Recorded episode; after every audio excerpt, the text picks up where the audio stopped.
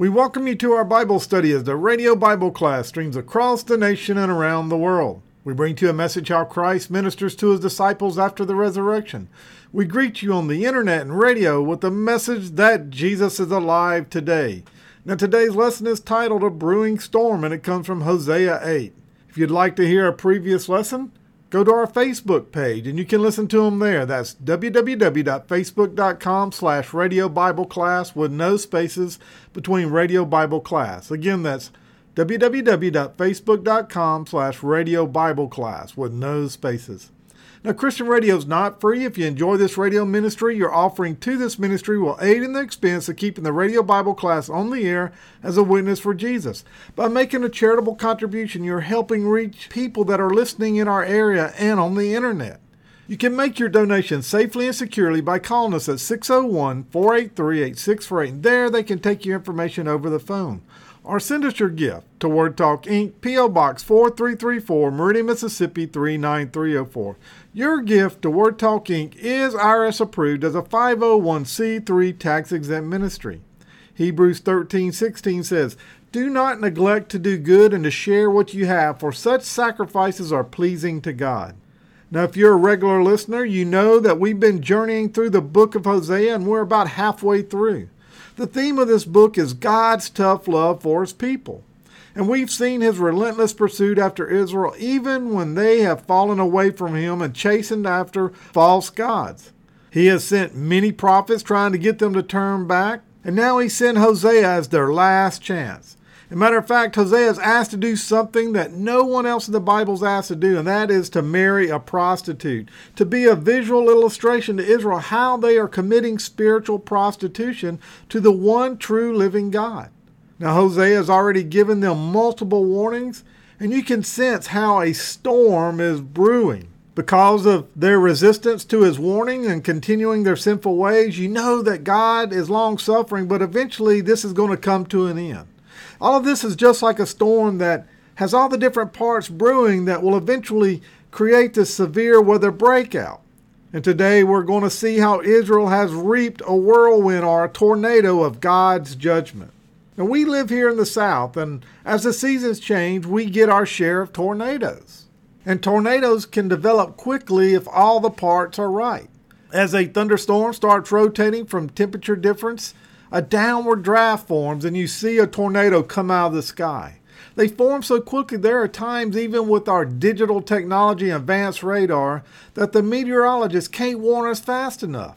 But we see the wrath of that storm that it leaves behind, a trail of destruction. Israel has been sowing seeds of rebellion for over 200 years, and if you remember, Jeroboam I caused a split of the northern and the southern kingdom in Israel. He formed the northern kingdom with the 10 northern tribes, and he had his temples that he created, and, and he made his own false religion where they worship God and idols too. Now, after 200 years, God's judgment is like a whirlwind that has been brewing. There's a lot of things that we can learn from Israel and the warning signs that they are given. There are biblical whirlwinds in the Bible that shows God's divine activity. Elijah was taken up to heaven by a whirlwind. God spoke out of the whirlwind to Job in Job 38 1 through 4. Then the Lord answered Job out of the whirlwind and said, Who is this that darkens counsel by words without knowledge? Dress for action like a man. I will question you, and you will make it known to me. And here's the part I really like, verse 4. Where were you when I laid the foundation of the earth? Tell me if you have understanding. God causes this tornado to form and he speaks to Job out of it. And he says, Where were you when I was doing all this stuff? So in the Old Testament, God's judgment of destruction was described like that of a severe storm, a whirlwind, or a tornado. Now, today we see that even though God is a God of long suffering and patience, that when He does pass judgment, though it's quick and decisive. And we need to understand that God is slow to anger, He's long suffering. There's no immediate judgment a lot of times to our action, but in a matter of fact, it may seem like we get away with that sin because of the lack of judgment right away. But when God decides it's time to deal with that sin, that judgment comes swift and decisive. Israel feels that the judgment is worse than the sins that they've committed. But that really isn't true. God isn't worse to us than our sins deserve, but it's just how the judgment feels. And Israel's sin was sown over a long period of time, over 200 years. But now the judgment is swift and it covers all the sin that they've already forgotten about. So today I really have three points I want to show you out of this whirlwind that Israel has created. So look with me at Hosea 8, verse 1 through 6, and I'm reading from the ESV. Hosea 8 Set the trumpet to your lips. One like a vulture is over the house of the Lord, because they have transgressed my covenant and rebelled against my law. To me they cry, My God, we, Israel, know you. Israel has spurned the good, the enemy shall pursue them. They made kings, but not through me. They set up princes, but I knew them not. With their silver and gold they made idols for their own destruction. I have spurned your calf, O Samaria. My anger burns against them. How long will they be incapable of innocence? For it is from Israel a craftsman made it. It is not God. The calf of Samaria shall be broken into pieces. So, the first thing I want you to see is that in any storm there is a warning alarm. Now, Israel has been warned, but they've ignored the warning alarms. Israel has created this facade. If you remember from our previous lesson, everything looked good on the outside, but there was corruption underneath. I've quoted it before, but listen to what Isaiah said to Israel. Isaiah 29:13. Therefore the Lord said, These people draw near to me with their mouths, and they honor me with their lips, but their hearts are far from me. Their worship of me is but rules taught by men. God lets them know that He sees right through the facade. He sees their, their bad heart, their wicked heart. So in verse 1, Hosea says, Sound the trumpet of judgment. Look back at verse 1 with me. Set the trumpet to your lips. If you go back and study the book of Numbers, and especially chapter 10, you'll find that the Jews used the trumpet to sound alarms to gather people together. So God is saying, sound the alarm. Israel, wake up, pay attention because judgment is coming. And God's trying to get their attention by sounding the alarm. And just like the siren sound when a tornado warning is given, God will sound alarms in our life too. And a matter of fact, most of the time he sounds it multiple times. Unfortunately, just like Israel, we don't pay attention and we ignore those alarms. Now he goes on in verse 1 and says, one like vulture is over the house of the Lord. A vulture is a signal too. It's a signal that there's death. The vulture signals that something has died and that they're circling over it. Vultures are scavengers. They don't kill their prey, but they eat what's already dead. And God created them to help clean up the whole circle of life. Now, one of my favorite movies is The Lion King, and there are so many godly principles that can be taught through this movie. Anyway, there's a scene where Simba, you know, he's run away because he thinks he's killed his father Mufasa. And now he's out in the desert and he's passed out, and there's buzzards or vultures that are circling over. But Timon and Pumbaa love to play a game called Bowling for Buzzards, and they see these vultures circling over him. So when they land, they go running after them and they scare them off. Now, what they really find out is that Simba's not really dead, and they bring him back to life by giving him water. And the Israelites are just like Simba. They're near death because he says they have transgressed his covenant. Look with me at, back at verse 1. Because they have transgressed my covenant and rebelled against my law. So the alarm is going off that God is bringing his judgment, but look how Israel responds to it. Look at verse 2 with me. To me they cry, My God, we Israel know you. Israel says, But God, we know you. We know your ways. We're going through all the motions. And this is a classic response of Christians or supposed Christians when they're confronted with their sins. They're quick to say, Don't tell me what to do. I know what the Bible says. If you could see Israel's face, they would have been this puzzled look on it and they would have said, God, what are you talking about? We know you.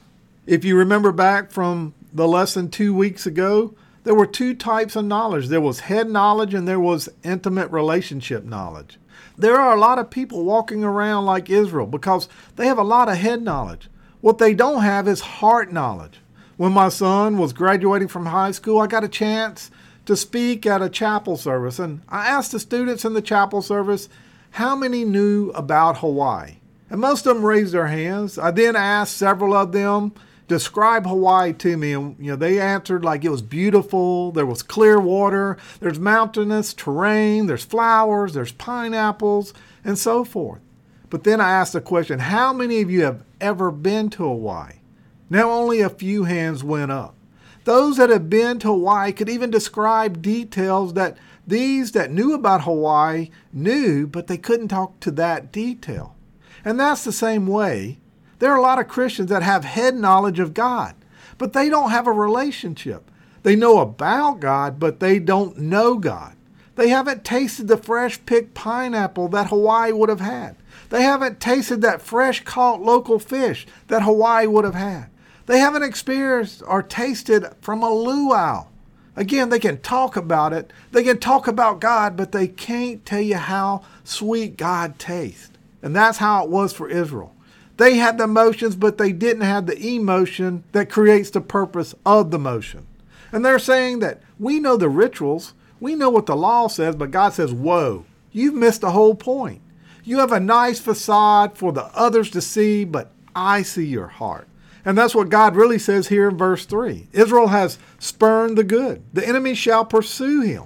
God responds, You don't know me because if you had an intimate relationship with me, you'd keep my commandments. You wouldn't chase after other false gods, but you would be content with our relationship. Instead, you've rejected the good to chase after the evil. You chase after the ways of the world. Those who have an intimate relationship with God will want to do what His Word says, and they will want to chase after Him and not the world. Now, in verse 4 through 6, he says, You have turned to the world, not to me. You're doing things in man's way, not my way. He says, They made kings, they made princes, they made idols, they made alliances, they made governments, all without me. God says, You're impressed, you're honored by what you made with your own hands, but none of it's real. Listen to what it says in Psalms 127 1. Unless the Lord builds the house, those who build it labor in vain. Unless the Lord watches over the city, the watchman stays awake in vain. What God is saying to Israel is that you made some beautiful handcrafted idols in Samaria and in Dan, places you go to worship, but I didn't tell you to do it, and I'm not there. Jesus told the Pharisees in Matthew 23 27 through 28. Woe to you, scribes and Pharisees, hypocrites! For you are like whitewashed tombs, which outwardly appear beautiful, but within are full of dead people's bone and all uncleanness. So you also outwardly appear righteous to others, but within you are full of hypocrisy and lawlessness. He says you can look good, you can have a great facade to people, but I only see dead people's bones inside of you. As Christians, we have a choice. We can change on the outside, but that doesn't change the inside. Or we can change the inside, which will always change the outside. God is after your heart. He wants a relationship, not a rule follower. Now, I'm not saying this is easy because we all struggle with the flesh. The flesh pulls us into one direction, but we have to die to the flesh daily, as Paul says, and allow the Holy Spirit to lead us. We don't have to have a facade, but a relationship with the Father. And God's not concerned so much about what's going on on the outside, but he looks at the heart. In 1 Samuel 16 7, but the Lord said to Samuel, Do not look on his appearance or his height or his stature, because I have rejected him. For the Lord sees not as man sees. Man looks at the outward appearance, but the Lord looks on the heart. I'll even take it one step further. I believe that God sometimes will call us to do something that will make us look foolish to those around us. Knowing what people think about God's plan for your life won't keep you from doing it, but caring what they think will. And God is looking for us to be obedient and faithful and not look at what man thinks because it's foolish to them, but to do what God says and be obedient. Now, my second point is Israel is reaping a whirlwind because they didn't listen to the alarms. There's a principle in life that you reap what you sow. If you plant a seed, then you reap a harvest from what you planted. Look with me at verse 7. For they sow the wind, and they shall reap the whirlwind. The standing grain has no head, it shall yield no flour. If it were to yield, strangers would devour it. See, we reap what we sow, and that's a concept in life, but it's also taught in the Bible. Galatians 6 7 says, Do not be deceived, God is not mocked, for whatever one sows, that he shall also reap. Israel is about to reap what they've been sowing for 200 years. Now, when you read this, that they're sowing to the wind, you would think they're just throwing seed in the wind, but what it really means is that they're sowing something that no one else sees. See, you can't see the wind, so you're sowing something that others can't see. And Israel was doing things that they thought God didn't see. And since there wasn't a punishment for it, they kept on doing it. And God has inspired Hosea to say that if you keep sowing the wind, you're going to reap a whirlwind. And that will be a result in our life too. If we think that we can do things in secret, one day it's going to come back in full force. A storm on our life. Now we need to learn that sowing our secret sin will eventually bring forth a problem. Unfortunately, we get away with it at first and we continue to sow it. Over a period of time, we sow more and more until finally it comes back on us like a huge, mighty storm. Some people even say that the judgment isn't fair, it's more than the sin they sowed. But sowing to the wind reaps a whirlwind that will eventually swallow us up. Look with me at verses 8 and 9, where he says, Israel is swallowed up. Already they are among the nations as a useless vessel. For they have gone up to Assyria, a wild donkey, wandering alone. Ephraim has hired lovers. What we see instead of turning back to God, Israel does just the opposite. Storms that come in our life will make us stronger, but God allows storms in our life so that we will learn to turn back to Him, for Him to be our strength. We need to learn to rely on Him and not ourselves. Think about Jonah. He was running from God, and what did God do? He sent a storm to turn him back. He knew the storm was for him, and the only way to make it stop was to turn back. When storms come into our lives, they are always to get us to look to God for our strength. As I said before, storms come to the righteous and the unrighteous. It rains on the just and the unjust. So storms in your life are not an if, but a when. And during the storm, it is God teaching us, no matter how big or small that storm is, that we're to keep our eye on Him. And if our eyes aren't on Him, then we need to turn back to Him. And God is teaching us that He is the source of our strength through the storm. If the storm has come, He's not going to rescue us from the storm, but He's going to help us through that storm. A lot of people look for a way to get out of the storm, but God says, no, no, no, no, no. That's not why it's there. You're going to find me in the midst of the storm. And that's what I truly desire is that you to find me. So Israel doesn't turn to God, but they go to their enemy and they hire them. And he finishes verse 8 by calling Israel a useless vessel. Now, in that day and time, a useless vessel was a pot that was cracked.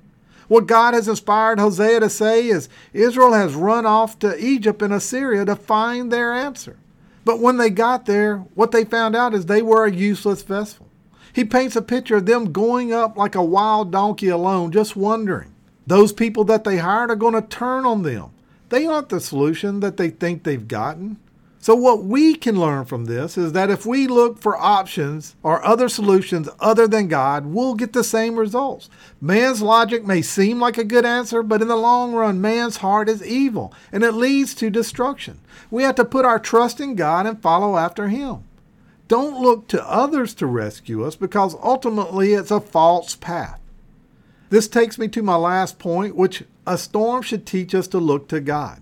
Israel looked everywhere but God. Look at the rest of the chapter with me. Verses 11 through 14. Because Ephraim has multiplied offers for sinning, they have become to him altars for sinning. Were I to write for him my laws by the 10,000, they would be regarded as a strange thing. As for my sacrificial offering, they sacrifice meat and eat it. But the Lord does not accept them. Now he will remember their iniquity and punish their sins. They shall return to Egypt.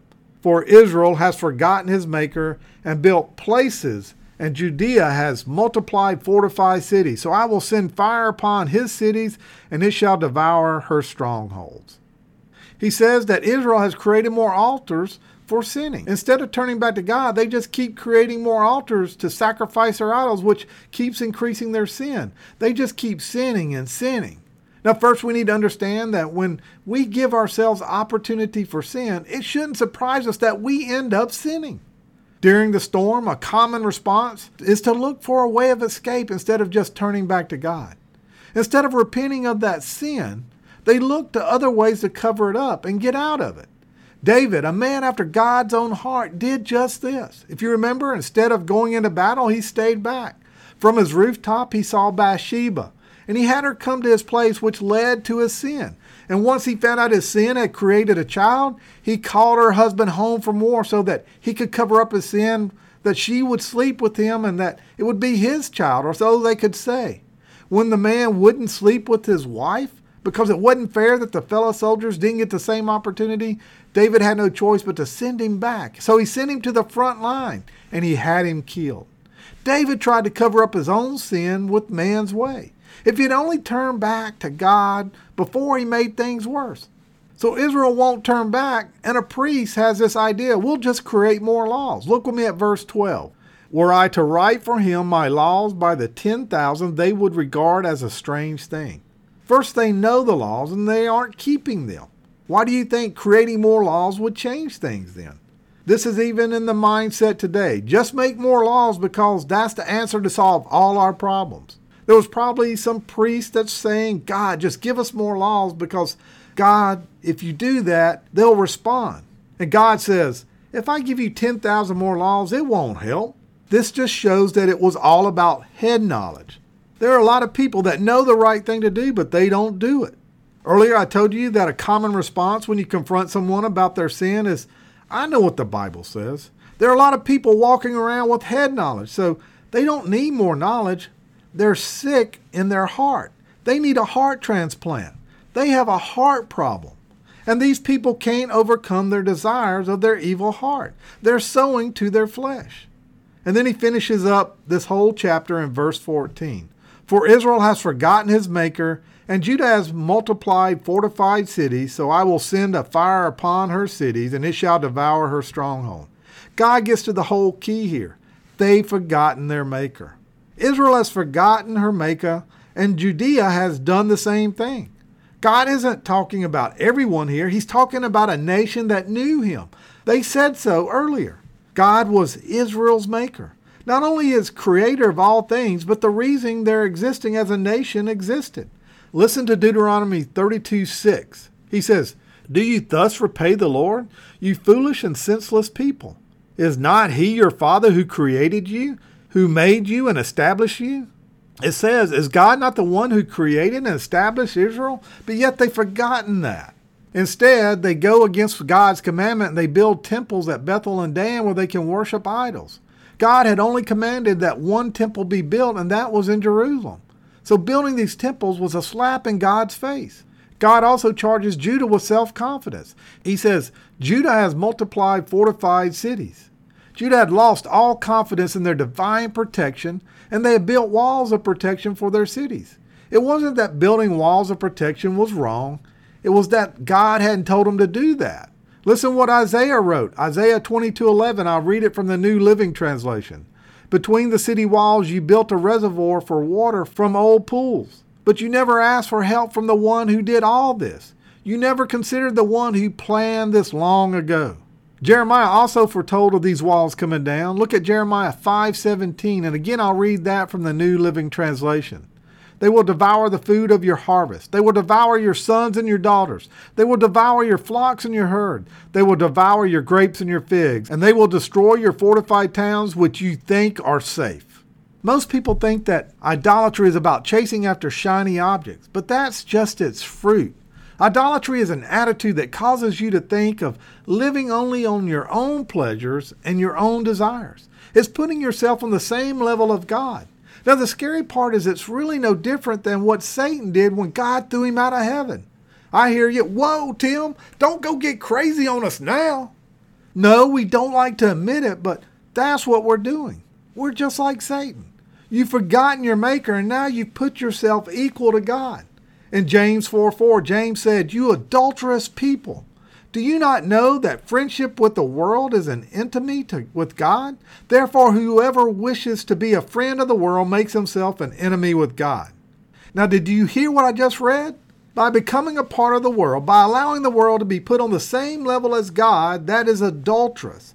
James is saying here that you could have had this relationship with God that is so fulling and He can meet every one of your needs, but instead you are thinking you need something else. You're telling Jesus that He's not enough, you need more. You're asking the one who can and is willing to give you everything you need to give you something else to replace Him. And that's why He calls it adultery. That's why it's idolatry, and that's why God is saying He was going to destroy their city. Now, look, I know that's pretty dark, and I don't want to end on such a dark ending. So, hearing how God is going to destroy their city, you might be saying, Whoa, Now that's really bad. You might think that God is mean or he's having a bad day, and he's not mean. He's not having a bad day, but he's using tough love to pursue Israel. And because of their sinful nature, he's trying to get them to turn and look back to him. God's goal is not destruction, but it's restoration. Maybe God is using this for a wake up call for you because you've rebelled against him, because you've chased after your own desires. God is using tough love on you. Now, we've seen today that Israel is a broken vessel, a lost, wandering donkey, doing their own strength, chasing after their own things. Sadly, it doesn't matter how bad it gets, they won't turn back to God. But we can learn from that. You're not too far gone. God is knocking today. He's saying, Won't you turn back to me? Won't you come back? I want you. I love you. And I'll go to any lengths to get you to turn back to me. Won't you turn back now? Won't you do that? God is knocking. Let us pray. Dearly Father, we come before you today, Lord, and I thank you for this lesson, Lord. I thank you that you love us enough that you chase us, even though if it's tough love, Lord, that you're doing that so that we will turn back to you. Lord, I thank you that there are a lot of warning signs that you send us. Lord, that there are alarms that go off. There are trumpets that you sound. Lord, I just ask that we would hear them and that we would turn before we get to the point where we have to go through a whirlwind. Lord, that we would understand that we reap what we sow. Even if we're hiding it and people don't see it, Lord, you see it. And that eventually it is going to reap a whirlwind if we keep it up. Last, Lord, I pray that we would be a people that are a doer and not just a knower. Lord, that we would have a heart with you. Lord, we'd have an intimate relationship with you. Lord, we would keep your commandments and we would grow a more intimate relationship with you. Lord, maybe there's one today that you're knocking on their heart. Lord, I feel it that you're knocking, you're saying, Won't you turn back?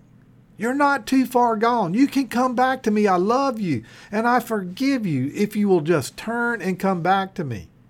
Lord, they're chasing after their own thing, but you're standing there knocking on them and you're telling them, Come back. I love you. Lord, maybe there's one that doesn't know you at all. They've been chasing their own thing their whole life, they've never turned to you. Lord, I ask today would be the day that they would turn to you. They would say, Lord, I'm a sinner. Lord, I ask you to come into my heart, to be Lord of my life. Lord, that you would help me to walk with you on a daily basis. Lord, we thank you for this. We thank you that you love us so much that you chase after us. Lord, we're going to give you all the honor, praise, and glory. It's in your name. Amen.